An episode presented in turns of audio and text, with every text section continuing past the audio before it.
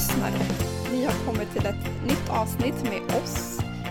Jag heter alltså Erika Myhre och driver resbloggen resfredag punkt se. Och bredvid mig här i hotellsängen har jag min eminenta poddkollega Lisa. Ja, reskompis, poddkollega, ja, allt i allon. Eh, Lisa, jag bloggar på livetfrånljusasidan punkt se. Och ja, den här podden, Att resa-podden om att uppleva världen, har vi haft i drygt ett och ett halvt år nu. Och vi blandar ju inspirationsavsnitt med destination, och idag ska vi prata lite destination. Just det, och vi befinner oss på Clarion Hotel Amaranten på Kungsholmen. Vi har varit här tidigare och spelat in eh, några avsnitt med gäster, men ikväll är vi alldeles själva. Det är vi som är gäster i ett eget program. Ja, och jättehärligt att vara här. Det här är den bästa miljön att podda i. Vi har ju pratat om det när vi har haft lite svårt att få ihop våra dejter i somras. Och jag satt hemma hos mina vänners söners sovrum i något tillfälle, och vi har suttit i någon garderob, och du satt ut i någon trappa någon gång, och nu sitter vi i ett väl ombonat hotellrum med mysiga pälsfiltar, och ja, det är så fint här. Vi har fått lite frågor om det faktiskt ibland, hur det går till bakom kulisserna, och i All, i de allra flesta fall så sitter vi på varsitt håll och spelar in via Skype, och så kör vi eh, vårt lilla program där vi kollar på graferna samtidigt som vi eh, spelar in för att se att det blir rätt ljud och så. Mm, och titta på varandra, men nu kan vi verkligen se varandra ordentligt, så det tackar vi Clarion Hotel Amaranten för.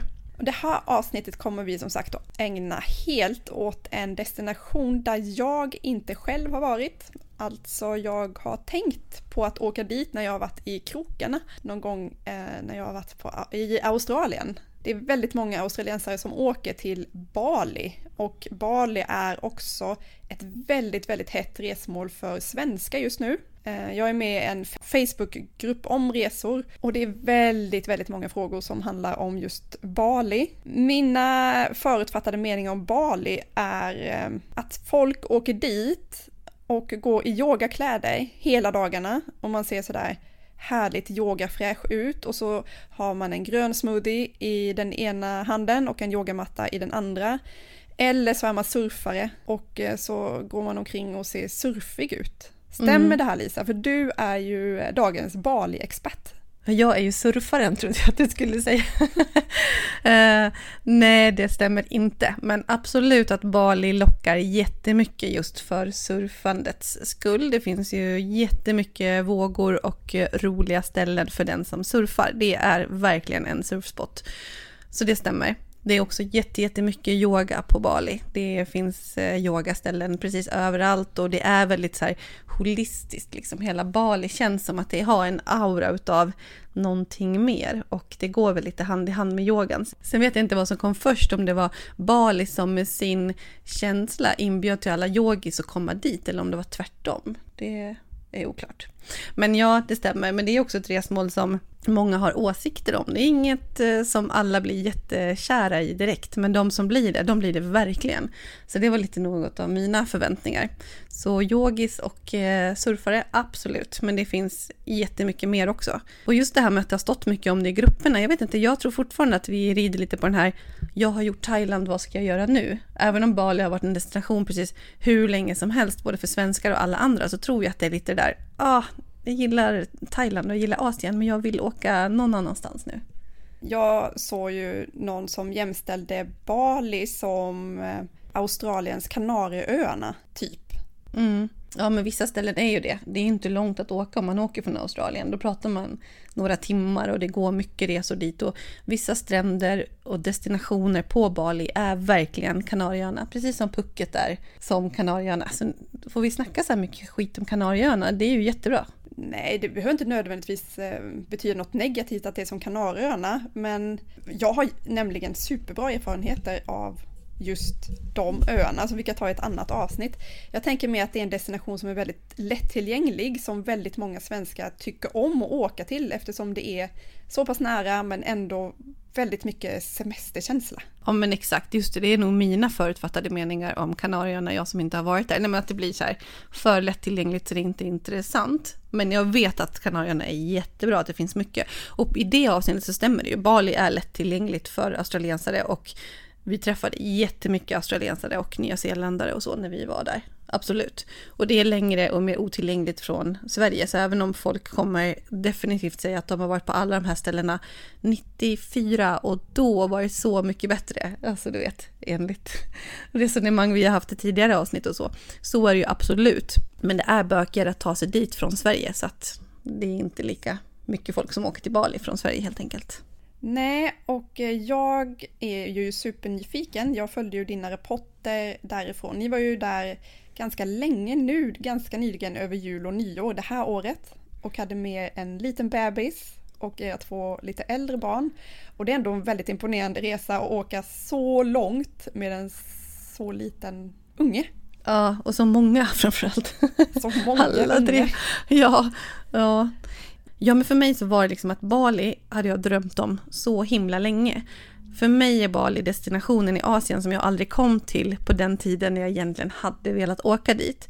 Jag hade väl helt enkelt inte riktigt vägarna förbi eller lyckades planera in det i min rutt. Så jag har alltid drömt om Bali och jag har drömt om grönskan och risterrasserna. Jag har drömt om den här starka kulturen som är med alla tempel och hela känslan. Så... Ja, jag, skulle, jag överdriver inte om jag säger att jag har drömt om Bali sedan tidigt tjugohundratal när jag reste runt väldigt mycket i Asien för första gången och sedan dess, men det har aldrig passat. Så för mig var det en inneboende dröm att åka dit och även om Bali är en destination som får lika mycket kärleksförklaringar som, som spott och spe, att man inte tycker om det alls, så ja, jag vet inte, jag har haft en fascination och bara jag måste veta själv hur det är. Och varje gång när vi har varit föräldralediga med barnen så har vi gjort någon lång resa. Den här gången hade vi inte möjlighet att åka lika länge, vi har barn i skolan numera och, och så. Men kände ändå att någonting lite längre ska vi göra, vi har tid på oss. Och därför passade Bali bra. Som du sa var vår yngsta, hon var, måste tänka efter, hon var precis tolv månader när vi åkte. Och vi var borta i närmare fyra veckor över jul och nyår, vilket egentligen är lågsäsong där, det är regnsäsong. Men det var då vi kunde klämma in det och vi kunde vara borta lite längre. Vilket behövs, tycker jag, för att resan är så pass jobbig. Det är betydligt längre än att åka till Thailand. Men berätta, börja och berätta där då, om resan till Bali. Hur tar man sig dit ens härifrån Sverige? Vilken rutt flyger man och hur gör man när man har en sån liten med i sällskapet för att det ska bli så smidigt som möjligt? Ja, eh, jag sökte biljetter tyckte jag till förbannelse. Jag tyckte det var svårt att hitta prisvärda biljetter, det kändes dyrt. Vår minsta var som sagt tolv månader, de andra två, ja, den ena fyllde sex år när vi var där och äldsta åtta och ett halvt. Men eh, resan är lång, det landade med att vi flög med eh, Lufthansa och Star Alliance då till Frankfurt, där hade vi långt byte. Så vi åkte mitt på dagen från Stockholm, kom fram till Frankfurt några timmar senare.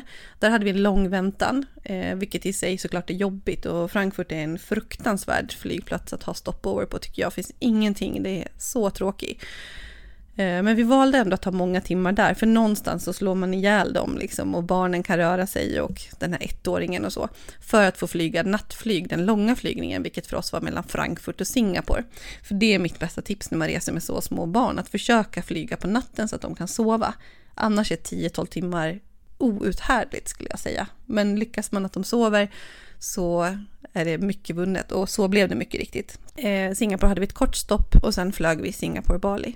Eller vi skulle haft ett kort stopp på en timme men vi hade lyckats bli avbokade på sista flighten av någon anledning som inte behöver gå in på nu men det var väldigt jobbigt så att vi fick ett dygn i Singapore till slut som inte var, inte var planerat utan som vi insåg när vi stod på Arlanda att vi behövde ha. Men det var inget negativt i sig, jag tycker om Singapore så att egentligen är det ett annat tips som jag har att låta resan ta tid för att göra det lite lättare.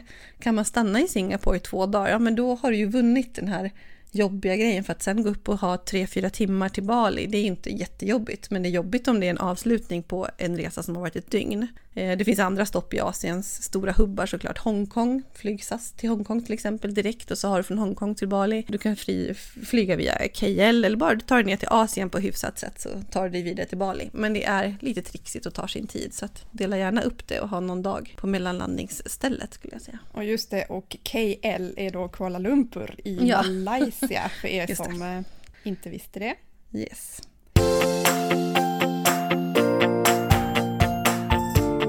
Men ni åkte till Bali för att ni ville ha stränder, eller var det sol och bad, eller ville ni ha, du pratade om risfälten, vad ja. ville ni ha ut, varför åker man ens till Bali, vad finns det att göra där?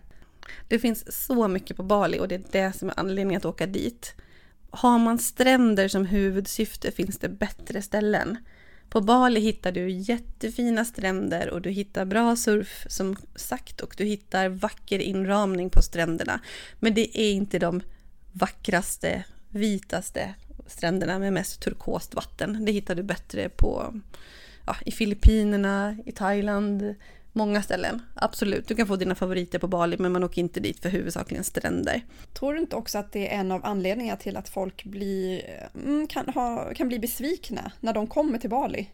Ja, det kanske är så. Man tänker paradiset, paradisstränder, och riktigt så är det inte. Så att har man stränderna som måttstock så, ja, så det kan jag hålla med om. Men för mig är det så himla mycket mer, och det är resor för mig generellt. Som jag sa så vill jag ha den här känslan, och jag hade fått för mig att här har du kulturen, liksom, spirituella sakerna. Det grönskande och risterrasserna, du har en helt fantastisk natur. Så för mig var det helheten och att kunna göra mycket. Och sen tror jag också känslan, att man är ute efter den här avslappnade asiatiska strandkänslan. Och den tycker jag absolut att man får på Bali. På rätt stränder, som du sa, så finns det sådana som är väldigt överbefolkade, där du har bara stora hotellkomplex, och de, det tycker inte jag är jättecharmigt. Men det finns också precis hur mysiga och härliga ställen som helst, så att det är de man ska söka sig till om man tycker om det, och de finns definitivt. Och det finns jättemånga ställen där du inte alls har det här är en turiststrand, utan där du är i en asiatisk by som ligger i en vacker strand. Har du tur så har du ett härligt hotell där också, eller något enkelt charmigt guesthouse, men du är i där Bali-livet händer, och det är det jag tycker att det är, är fantastiskt. För mig är det mycket, mycket mer värt än vita stränder. Men samtidigt klagar jag inte på stränderna. Nu, jag sa ju att vi var där i december då, och det är lågsäsong, det är regnperiod. Och i regnperiod på Bali, så precis som på alla ställen som har regnperiod, så innebär det monsunregn. Det kan regna allt ifrån några timmar till hela dygn. Vi hade jättetur när vi var där. Det regnade inte alls mycket. Vi hade någon dag med regn. Och det såg jag för övrigt att några bloggare som var där i somras hade när de var där i högsäsong, när det ska vara som finast väder. Att det var lite kallt vissa dagar, att det var väldigt mycket regn. Vi var där på vintern, men det var ändå inte särskilt mycket regn. Däremot blåser det in mycket skräp på stränderna. Så vissa stränder ser helt fruktansvärda ut. Och jag överdriver inte om jag säger att på Seminyak, som är en strand vi var i på slutet, det var ett täcke av plast som var flera meter brett. Det är så hemskt att se det här, vad vi gör med våra hav. Och jag tycker också synd om Bali. De kanske inte är världens bästa på sopsortering eller så, som många ställen där nere. Men de är ju väldigt utsatta utav det som väldigt många människor slänger i havet, och det tycker jag är det är hemskt att se. Så det ska man vara medveten om, att regnsäsong så blåser det in mycket skräp, och det är mer på vissa stränder än andra. Eh, vi var på andra ställen också, som typ Gili Air, en ö utanför. Där såg vi liksom ingen skräp på stranden överhuvudtaget, och eh, jag upplevde att Sanur som vi var i först inte alls var lika skräpigt som det var på västsidan och så. Men man ska vara medveten om det om man åker under regnsäsong, och eh, man ska också vara medveten om att vad gäller stränder så finns det olika typer av stränder. Att det är allt från härliga med brun sand snarare än vit, och jättevarmt och långgrunt på sina ställen och så, jättehärligt hav, och vissa lavastränder, alltså helt svarta stränder som är eh, fyllda med lava då efter utbrott. Så ja, det finns verkligen blandningen. Och sen just det där med att det är mycket surf, Jag tog en kurs i Canggu som ligger på västkusten. Så himla kul, så även om man är nybörjare så kan man faktiskt åka till Bali och tycka att det är kul med surf. Och barnen bodyboardade mycket och var inne på att ta någon kurs, men så var det lite för mycket vågor då. Eh, så det finns superbra surfställen, men det finns också stränder som är mycket lugnare och som passar bra med barn. Så att eh, man får göra sin research lite grann innan i vad man är ute efter. Hur mycket research hade ni gjort innan ni åkte? Just vad gäller boenden, bokade ni någonting på plats eller hade ni allting klart med resrutt och boende innan ni åkte dit? Vi var ju en eh, inte så flexibel stor barnfamilj och därför hade vi bokat innan.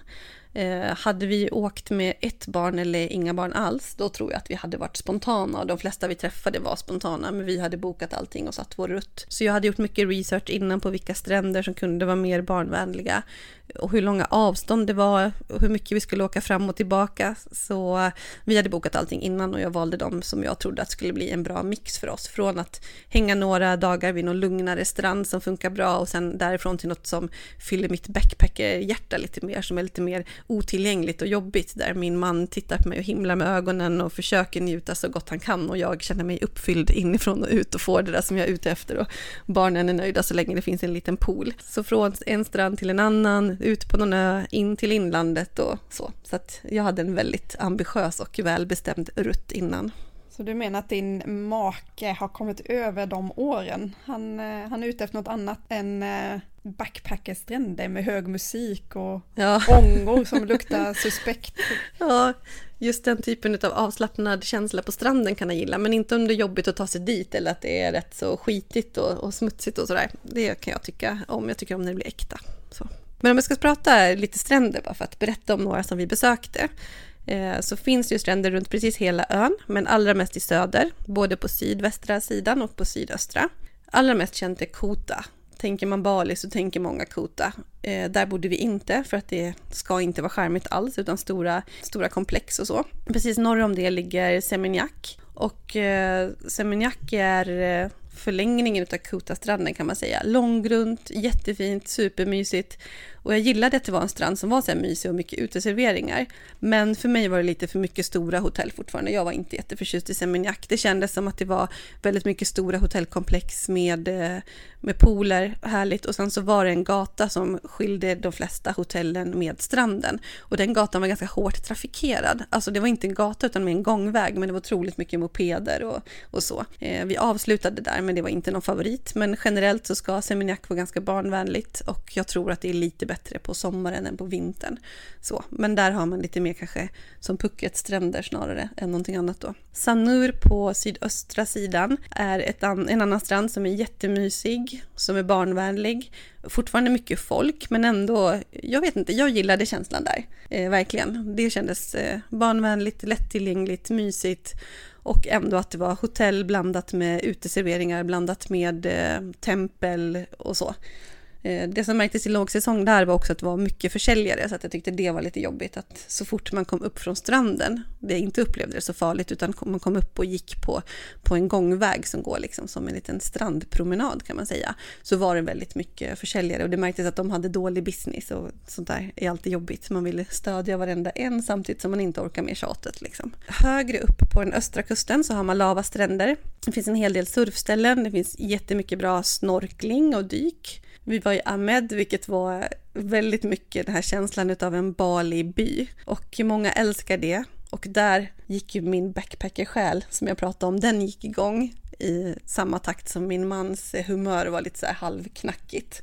Så charmigt och bra tyckte jag, men lite svårjobbat. Och kanske mer svårjobbat för oss då för att det var lite eh, blåsigt när vi var där. Och då, då är det bökigt med småbarn på stranden helt enkelt. Ett ställe i norr som många gillar är Lovina. Där finns det delfiner ute i vattnet så att eh, det kan man åka ut och titta på. Också populärt bland barnfamiljer. Jag har hört en del om att båtarna stressar de här delfinerna för att de ska komma så att turisterna ser dem, så man kan väl läsa på lite i hur man, hur man gör med det om man vill göra, för det är vilda delfiner, ja, men det är ganska mycket kommers kring det, så man kan läsa på vilken typ av båt man ska åka med och lite sånt om man vill åka dit. Men som sagt, surfstränderna, den enda sån som vi åkte till var Canggu, stavas C A N G G U, ett helt fantastiskt ställe. Det ligger norr om Seminyak, så på sydvästra delen, och eh, där har man bra surf, det är en svart strand.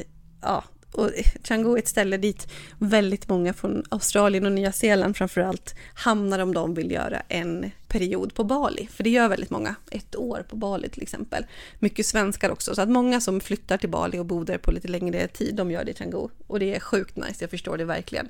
Bra strand, det finns supermycket schyssta ställen. Alltså du vet, där hittar du de här yogaställena och de här gröna smoothiesarna och blandat med superfräscha beachclubs liksom, som är hur västerländska som helst. Så att där blandas också det här bylivet med riktigt bra restauranger i olika prisklasser och ja, färsk frukt i stora smoothie bowls också. Så Canggu kan jag verkligen rekommendera. Men det, det är inte risk att det känns för stylat då? Att själva Bali-anden är borta och det är någonting helt annat som är uppbyggt av utlänningar? Ja, men just där är ett ganska stort område liksom ändå. Det är inte så här en liten by och där händer det. Och det känns väldigt blandat. Det är det jag tycker att det är påtagligt för Bali och som gör att jag tycker om det. Att det känns som att det är mycket som är vägg i vägg.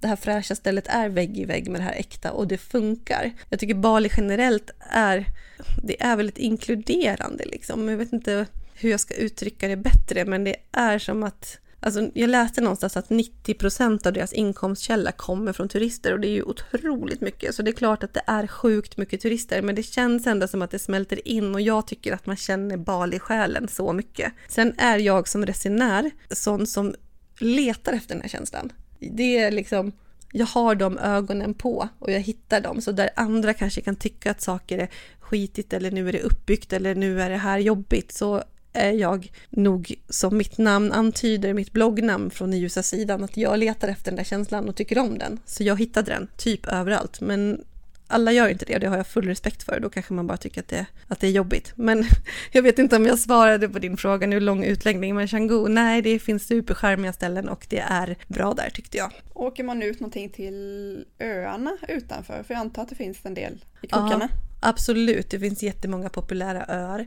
Och det finns fler stränder också som vi besökte, inte några andra. Så jag kan inte säga någonting om Uluwatu som ska vara bra eller en massa andra med coola klippor och så. Men öarna, ja, det finns jättemånga. Bland annat Gili Airna, eller Gili, folk säger lite olika där. G I L I. Det är tre öar, Gili Travangan, Gili Air och Gili Meno. Travangan är störst, är mittemellan och Meno är väldigt litet. Och de ligger på östra kusten, så man kan åka från antingen Amed eller så åker man från ett ställe norr om Sanur. Nu kommer jag inte ihåg vad hamnen heter, staden där, men i alla fall, det tar man lätt reda på. Och de här tre öarna, de är så himla fina. Travangan är en riktig partyö har jag förstått, där var vi inte. Dit kan alla tjugofemåringar åka, men nej, ska inte säga. Vi. Inte vi. Tanterna. Ja, precis. Nej, men lite mycket party för att åka med barnen, men folk gillar Travangan så det är säkert också bra. Eh, Mittenön Gili Air där vi var, var otroligt fint tycker jag. Alltså så fint, och man går runt den här ön på en timme kanske. Så alltså, jättefint, och man kan snorkla med sköldpaddor och fina stränder. Det är dock korallstränder ska man vara medveten om, så att eh, badskor gäller. Det är inte den här finkorniga stranden. Det är inte den här finkorniga sanden, utan det är vit. Det är vita stränder, men det är för att det är koraller så att det gör lite ont i fötterna. Men eh, så fint, och där har det här hänget med eh, där det spelas reggae från någon bar någonstans, eller det sitter någon trubadur någonstans på eh, strandkanten, eller du lägger dig i en hängmatta och tittar ut över horisonten och har det himla nice. Och jag upplevde att det var folk i alla åldrar. Vi träffade en del barnfamiljer, träffade en massa partyfolk, vi träffade äldre. Det var verkligen blandning, så Giliöarna kan jag verkligen rekommendera. Meno är litet och jättelugnt, finns liksom ingenting att göra där. Men generellt är det bara härlig stämning och jättemysigt, och det var där vi trivdes bäst, vid sol och bad. Men hur, hur lång tid tar det att ta sig ut till öarna? Ja, det var bara den lilla petitessen, för det var en otroligt jobbig resa. Alltså, det är inte många timmar, men jag tycker att båten var skruttig. Där kommer du in det här med små barn, att om du inte har små barn, då går du upp och så sätter du dig på taket och så sitter du i solen och så läser du en bok, eller du kanske blir illamående och får ligga och vila, men det är ingenting att klaga på. Har du barn som mår illa, eller de får inte i sig mat, eller du är rädd för att båten ska sjunka för den är i dåligt skick. Och du kan inte sitta ute för i solen och det blir ännu gungigare. Du behöver sitta nere för att överhuvudtaget kunna ta dig igenom resan. Men det finns inga flytvästar och du tänker, vart tar vi oss ut om vi sjunker? Där kommer mina katastroftankar. Det här kanske inte alla tänker, men jag tyckte den resan var superjobbig. Och när jag sa det till någon i efterhand så fick jag sånt medhåll. Men de tyckte det var så jobbigt för att de mådde så illa för att det var hård sjögång. Och det var det inte när vi åkte, utan jag var mer, nej det var inte en trygg situation liksom. Men det tar några timmar, det är värt det. Det finns ett alternativ som är att flyga över till Lombok och ta en kortare båt därifrån. Men eh, det, det är klart att det är värt de timmarna som det tar att åka på den här båten, det tycker jag.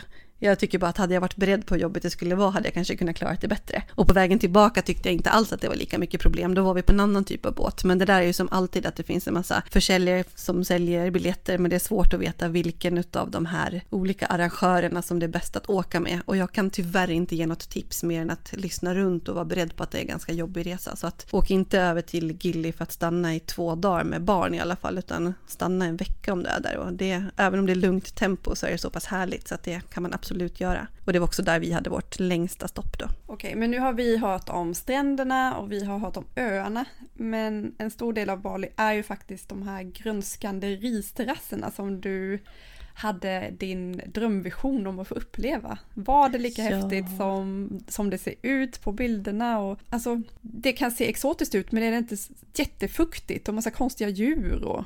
Hur funkar det? Ja, det är ju djungelkänsla på det sättet och lite fuktigt och så absolut. Men alltså risterrasserna, de är så sjukt vackra. Jag kan inte sluta drömma om risterrasser. De är i klass med fjäll i Åre. Oj, nej, den nivån.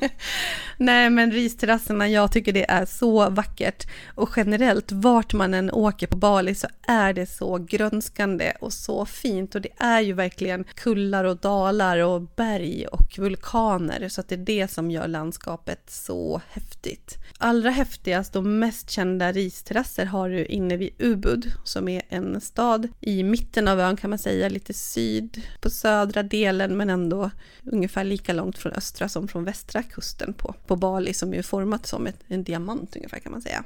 Och eh, de här risterrasserna heter Tegallalang och dit gör man gärna utflykter. Och det är de man ser på många bilder från Bali. Vi var där. Otroligt fint, verkligen. Men just där var det liksom mycket turister. Det var det faktiskt. Det kändes lite uppbyggt. Samtidigt som det var så fint så det var värt det. Men jag skulle rekommendera att göra vandringar. Att man åker ut på någon sån här tur där man faktiskt går mycket längs risfälten. Eller cyklar. Det finns många cykelturer som är väldigt populära. Så det är en sak som jag verkligen också kan rekommendera att göra på Bali. Att man åker på någon sån guidad cykeltur och gärna bland risterrasserna då. Så att då får man se mer och komma bort från folkmassorna. För oss så gjorde vi just de risterrasserna som avslutning på en dag med sightseeing och då utgick vi från Ubud och hade vår egen chaufför och åkte runt och såg alla ställen som man ska se där. Och vi avslutade med det här och barnen var trötta efter en hel dag i bil och på en massa utflykter så. Och de var lite febriga och så så att ja, Tegallalang kanske inte levererade hundratio procent men risterrasserna på Bali gjorde det definitivt och jag skulle kunna åka tillbaka bara för dem för jag tycker att det är fantastiskt vackert alltså.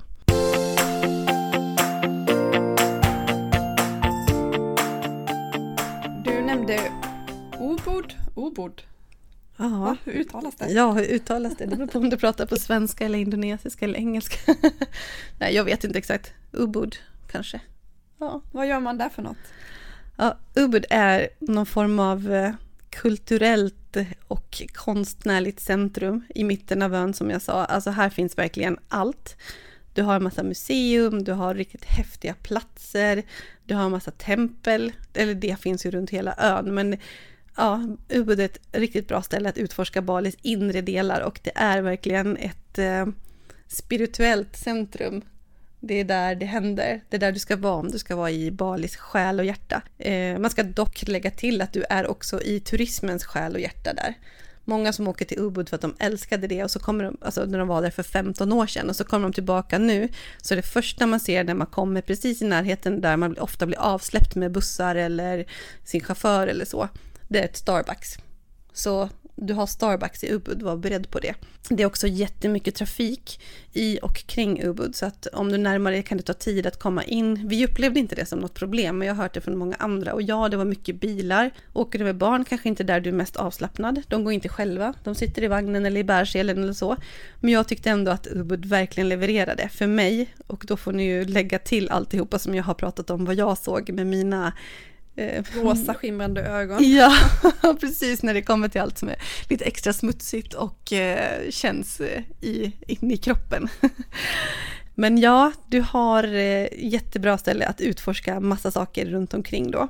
Du har vattenfall som jag har tappat namnet på nu faktiskt, men där du åker och så badar du på i massa olika platåer, och det finns flera sådana här olika ställen runt om. Du har vackra tempel runt om. Ett häftigt är Ulundanu, vattentemplet, som är jättefint och väldigt avbildat på vykort och så. Även Taman Ayun är ett annat tempel som ligger i närheten, som är med på UNESCOs världsarvslista. Jättestort, jag tror att det står för den heliga trädgården eller någonting, och det är verkligen ett enormt område med en massa utspridda tempel, och templen på Bali har ofta en väldigt karaktäristisk, att de har som ett svart tak som är format lite som, ser ut som, lite som en gran kan man säga. Ser du framför dig då? Mm, ja. ja, precis. Ja, men liksom lite så här spett trekantigt upp till, och sen har du de här utspridda i olika höjder, och ja, men det är så, ja, det, det har verkligen känslan. Och när vi var just där på den här Taman Ayun, så var det också en del av våran sightseeing-dag som vi hade runt Ubud, och vi tänkte att det här kommer barnen inte tycka att det är intressant, men vi gör det i alla fall, för vi ville se och höra lite historia och vara där med en guide. Men barnen, de kunde inte sluta ställa frågor, för det var ju mycket om så här offergåvor och eh, reinkarnation, och nu ska jag inte sitta här och prata hinduistiska inspel för att jag har glömt för mycket, men barnen, de frågade så mycket, och de kom in på så mycket olika saker kring olika religioner och varför gjorde man så, och det här var deras, ja, en av deras toppupplevelser. De var så fascinerade, och jag också. För det är väl så att hela, som du säger, hela Bali genomsyras av någon slags spirituell ande som ligger över hela ön, och det är väl, många åker väl dit för att någonstans försöka hitta sig själva. Och, ah. ja, ja, men jag måste hålla med om det. Det är, det är verkligen så det är. Ja, och vad gäller religionen så är det, om jag inte minns fel, man får rätta mig, jag tänker inte vara jättenoga, men jag tror att det är runt åttio procent som är hinduer. Och utöver det så har du både muslimer, vilket ju är i resten av Indonesien, och buddhister och annat så. Men det funkar bra där. Sen ska jag inte säga att det är helt friktionsfritt, för det vore att skönmåla det för mycket. Men eh, nog känner man den kulturella och spirituella känslan mer än den som är kopplad till en viss religion, även om det såklart påverkar jättemycket. Men ja, man känner det här spirituella så mycket. Men för att fortsätta på Ubud, vad gäller någonting annat, så finns Monkey Forest där. Har du hört talas om? Ja, jag har sett någon som blir biten av en apa. Ja, det blir man, passa sig. Eh, nej, men det är ett stort... Eh, en stor park kan man säga inne i Ubud med en massa, massa, massa fria apor. Och de här aporna, de hoppar omkring precis överallt, och sätter du dig, då kommer de och sätter sig bredvid. Har du otur så blir du biten, så man ska vara lite försiktig. Det finns eh, vissa förhållningsregler, typ att inte titta dem i ögonen och annat. Men de är också på det stora hela fredliga, höll jag på att säga. Eh, det går att köpa bananer när man kommer in där, och sen så ställer man sig och håller sin banan högt med armen, och så står man där med armen, ena armen i luften, och bara väntar och väntar, och då kommer en apa och klättrar upp på dig och upp i din arm och sätter sig på din axel och käkar den här bananen, och det är jätte, jätte, jätte häftigt. Det kan jag inte säga annat. Jag tvekade länge. Våra båda barn gjorde det, min man gjorde det, och alla bara, men nu måste du göra det. Den satt långt inne, men jag gjorde det till slut för att jag kände att jag kan inte lämna Monkey Forest och inte haft en apa på ryggen. Väldigt intressant att du är så fascinerad av Monkey Forest, för det skulle vara min mardröm att åka dit, tror jag. Alltså. När vi bodde i Thailand så hade vi flera upplevelser där vi verkligen blev attackerade av vansinniga apor. Jag har jättesvårt för apor. Jag har inte sett apornas planet. De är ja. onda, Lisa. Nej, men jag, vet, jag håller med. Jag har varit på ställen också där jag tyckte att de har varit så läskiga. Jag vet när vi var på Sri Lanka, och så var vi i en stad som heter Kandy, som ligger eh, lite inåt landet. Så det är också ett sådär ställe som jag åkte för att få den här kulturella superkänslan. då bröt vi ihop hela familjen och åkte därifrån en dag senare, kan jag säga. Men i alla fall, då bodde vi på ett hotell och där på balkongen hade vi så mycket apor och de var, de var så fruktansvärda. Ja, så de, de tar ju allt och ja. bara skövlar sig fram och mm, listiga typer. Ja, ja. ja, men det är intressant. Men, men då, nu tänker jag lite så att då har du ju aporna som kommer in till din värld och stör liksom så. Här går ju du in i apornas värld. Det är det som är häftigt. Att det är som att du äh, åskådar dig där liksom. Men är de vilda då? Eller är det något märkligt att de som delfiner när de jagar ihop dem i en flock ja. som ska komma? Och... Nej, men de bor här i den här stora parken. De är vilda och det är ett jättebra ställe att besöka, tycker jag. Min son som som sagt fyllde sex år när vi var där, han pratar fortfarande om det här som hans bästa dag i livet. Han tyckte det var fantastiskt. Och man ska inte missa det om man är där. Men är man rädd för apor så får man hålla sig lite distanserad och man ska ha respekt för, för hur det är. För det är vilda djur. Och det är inte trevligt att bli biten av en apa. Vi klarade oss. Och det var, ja, det var coolt, verkligen. Och sen är vi ändå inne på Ubud. Apropå att du frågade om yoga. Det var en av mina bästa upplevelser i, i Ubud. Det var att jag fick gå och yoga på Yoga Barn, som är ett riktigt klassiskt yogaställe. En otroligt stor yogasal där många går och utbildar sig. Det är ett helt stort retreat liksom. Så det stod på min resebucketlist. Jag har skrivit en sån här hundra resmål att nå, vilket du har också. Just det. Du var först. Och där hade jag med det och för mig var det en fantastisk upplevelse. Jag gick upp tidigt på morgonen och jag sprang från vårt hotell till det här yogastället. Det var väl fem kilometer tidigt på morgonen. Jag skulle ta en klass som var sju på morgonen tror jag. Såg hela Ubud vakna när jag sprang där längs de här vägarna. Kom fram till yogastället, yogade. Det var varmt som bara den, men det var ändå så himla, himla, himla härligt tyckte jag. Och sen fick jag ta en taxi hem och möta upp familjen lagom till frukost. Och så drack du en grön smoothie. Och... Ja, exakt. Nej, men jag kom tillbaka till vårt härliga hotell. För det var också någonting som låg på min resebucketlista och sak jag ville göra på Bali. Det var att bo med utsikt över isterrasserna i en infinity pool. Inte vilken pool som helst, det var inte okej. Och jag sökte och jag sökte och jag sökte. För antingen kostade det hur mycket som helst. Eller så hade man faktiskt inte utsikt över isfälten. Men jag hittade mitt ställe och det var precis så bra som jag hade drömt om. Så att apropå resa och blanda och ge så hade vi några nätter typ på Gili Air tror jag det var, där vi bodde för så här sexhundra kronor natten. Och det är billigt för att vara en familj på fem. Då klämmer man ihop sig, då bor man enkelt.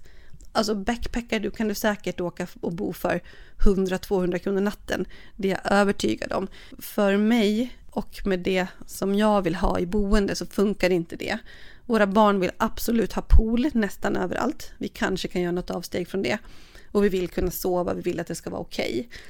Det stället på Gili Air var, det var okej, men det var inte superfräscht, men poolen var bra och det, det funkade. sexhundra kronor för hela familjen och då klämde vi in en massa extra sängar i ett rum. I Ubud tror jag att vi betalade närmare tvåtusen kronor natten. Men då, ja, men då bodde vi jättefint. Verkligen, då hade vi som sagt den här utsikten. Vi hade, det var ett lyxigt ställe verkligen. Men vi var där över jul. Så att vi firade julafton på det här stället och vi visste att Ubud handlar om upplevelser, det är intensivt, det är mycket folk, det är inte så barnvänligt och då ville vi ha en oas som vi var på. Och det var, ja, var det fyra nätter kanske som vi bodde där. Så det, det var värt, alltså jag betalade hellre tvåtusen kronor i natt och sexhundra kronor natten därpå än att ligga på trettonhundra varje natt så att säga. Men generellt prisnivån på Bali förutom boende som ändå är inte jättebilligt och heller inte... Nej, men jag, det är svårt att prata Bali och inte jämföra med andra asiatiska ställen som till exempel Thailand. Och jag upplevde att det var ganska lika.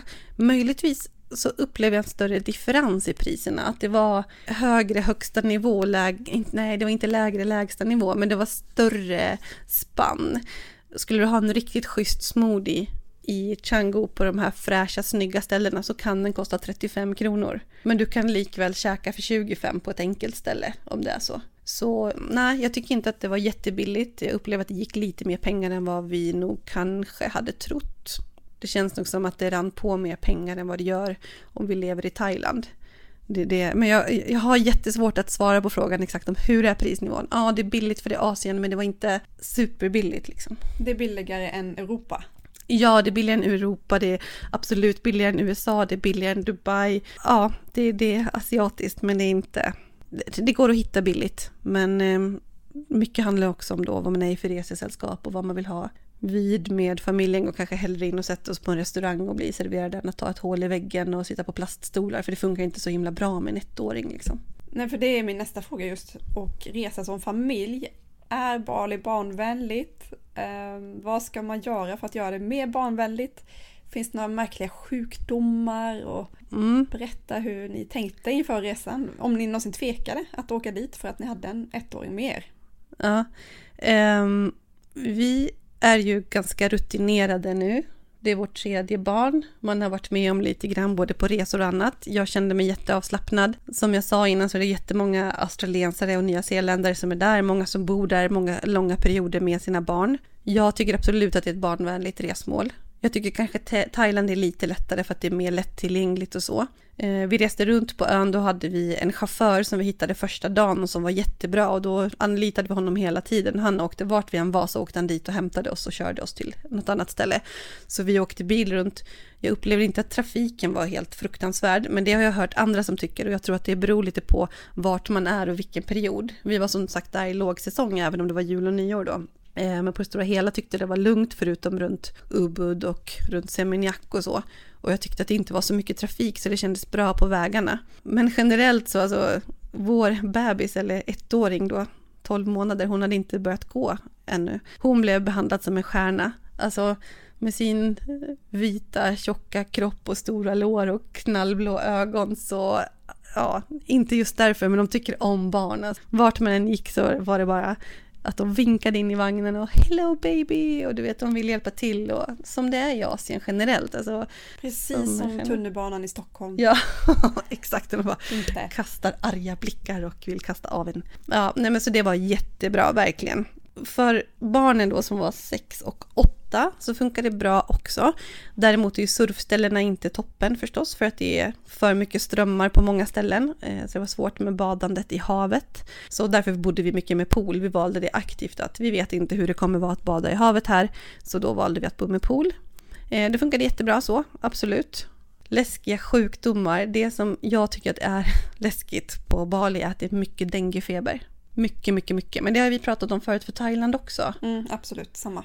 Ja, men jag vet inte, är det lika mycket i Thailand som där på um, Bali? Svårt att säga kanske. Ja, jag har inte varit på Bali och jag har inte hört riktigt. Men det, det är också väldigt olika beroende på var i Thailand man åker. Vi brukar ju hänga på Koh Lanta och där är det ganska vanligt. Eller mm. Det är så att alla känner någon som har fått det, absolut. Mm. Ja, och så var det här också, verkligen. Så det kan jag tycka att det är lite oroande, och det är ju då myggor som sprider det, och de myggorna de är aktiva både på dagar och morgnar och kvällar och så, så att det är lite svårt att skydda sig, man ska vara noggrann med det. Så det kan jag bli stressad över. Samtidigt så även när vi var på Gili Air, då fick vår dotter hög feber, åttaåringen då. Och jag blev ganska orolig snabbt för att jag kände att gud, är det dengue och vad utsätter man dem för? Så känner jag alltid när barnen blir sjuka, när man är borta. Eh, men det fanns läkare även där på ön. Enkla små ställen, du vet, lite så här hål i väggen känsla eller i en bungalow någonstans. Men man kan få den snabba hjälpen, och om det skulle vara någonting så flygs man eller får ta sig till sjukhus också, som inte är så långt ifrån. Ur ett sjukvårdsperspektiv så tycker jag ändå att nej, men det är fine liksom. Det är mycket folk som bor där, det är mycket turister, det är klart att det, det löser sig så. Men ja, denguefebern är väl det som är överhängande. Och annars så, nej, det, vi såg till att de hade de vanliga vaccinationerna såklart, och alltid såklart eh, Twinrix, alltså hepatit A, hepatit B. Sen är det ju olika, man ska ju såklart gå och rådgöra med sin vaccinationsbyrå och B V C och höra vad de säger och, och ta ett beslut utifrån det.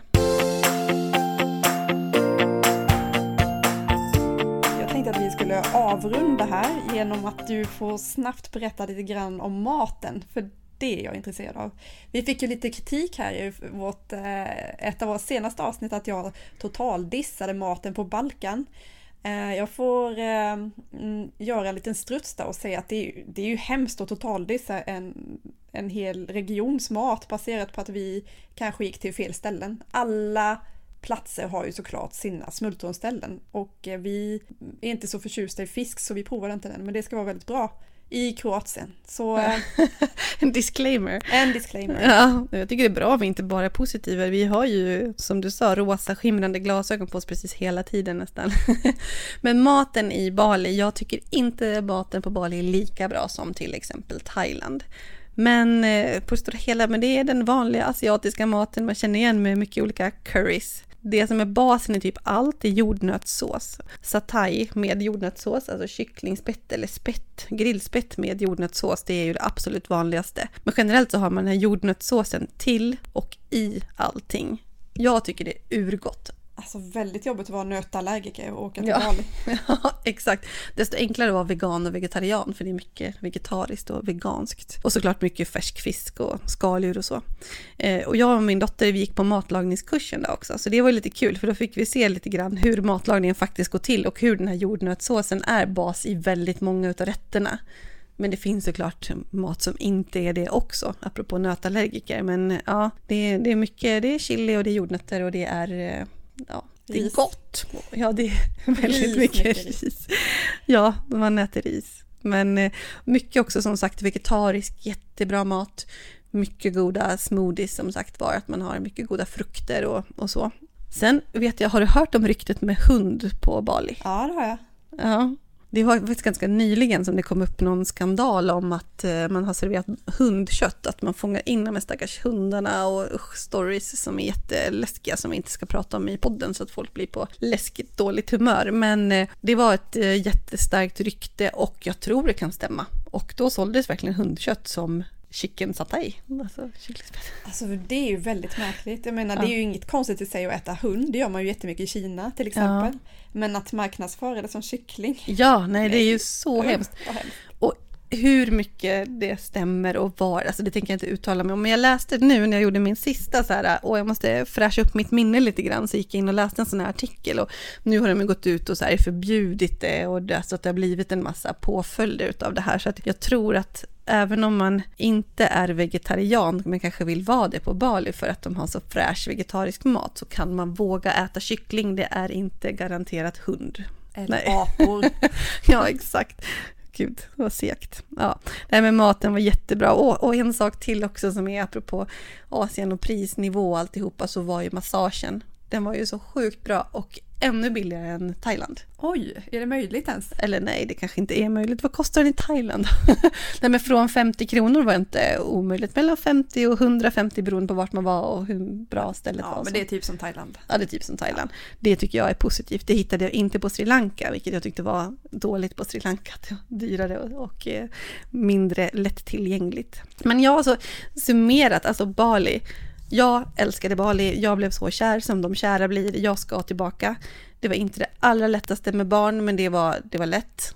Det, var, det hade för mig jättemånga fördelar. Men jag förstår att det inte är för alla. Jag förstår att vissa blir besvikna över att stränderna inte är perfekta. Att det kan vara skitigt på sina ställen, att det är lite svårjobbat, att det kan vara mycket turister på vissa ställen. Men den där själen... Och det spirituella och känslan, det är unikt för Bali, upplever jag. Mm, jag kommer åka dit, Lisa. Och jag kommer nog däremot inte att göra en sån långresa bara till Bali, utan då ska jag gärna kombinera det med Thailand, usch vad tråkigt, och sen åka till Bali på någon avstickare. Det är min plan för kanske nästa timeout som vi planerar att göra inom ett par år. Ja, ja, men det tycker jag att du ska göra. Och det är ju många som åker och landar på ett ställe och gör utflykter därifrån. Och det kan man säga att det är inte så långa avstånd, så det funkar att göra på det sättet också. Sen är jag som person ganska rastlös och jag tycker om de här förflyttningarna. Så att för oss att vara borta i fyra veckor och bo mellan två nätter som minst och sju som mest på, ja, vad blev det nu då? Sanur, Amed, Gili, Ubud, Canggu, Seminyak, sex ställen. Det är bra, men kanske på snäppet till i mesta laget för mig med den familjeuppställningen som jag hade då. Men åka dit och resa runt, absolut min grej, och byta boenden, min grej. Men man kan också åka och bara landa på ett ställe. Hyr ett hus, det är billigt på Bali. Då har du en prisvärd semester om du hyr hus typ i Canggu eller någonstans, och sen gör du utflykter och kanske tar någon natt någonstans, eller eh, mycket chaufförer som gör utflykter bara dagar och så. Ett avsnitt alltså maxat med Bali-inspiration. Superbra att vi fick ha med dig, Lisa, som expert i det här ja. avsnittet. Exakt. Och det finns ju så mycket att säga om Bali, och det kommer att sitta Bali-experter där ute och inte fatta varför jag inte pratade om just deras bästa ställen. Men så är det ju med sådana här ställen, att det finns ju så mycket att se. Så att, ja. allas upplevelser är deras egna och alla är olika. Mm, och det som är så himla skönt med att Resapodden är ju att det är din och min podd om resor och eh, mestadels våra egna upplevelser som vi pratar om. Så mm. ja, det är så det funkar. Det är så det funkar. Men eh, tack så jättemycket för det. Vad kul. Gud vad jag har pratat mycket. Nästa avsnitt så får vi köra något som du är med. Fast du fick ju prata mycket Balkan här om sistone. Väldigt mycket Balkan. Ja. Jag tycker att det här känns jättebra. Ja. Och vi vill såklart tacka Clarion Amaranten för att vi får vara här och podda. Jajamän. Vi hörs. Ha det så bra. Hej då. Hej då.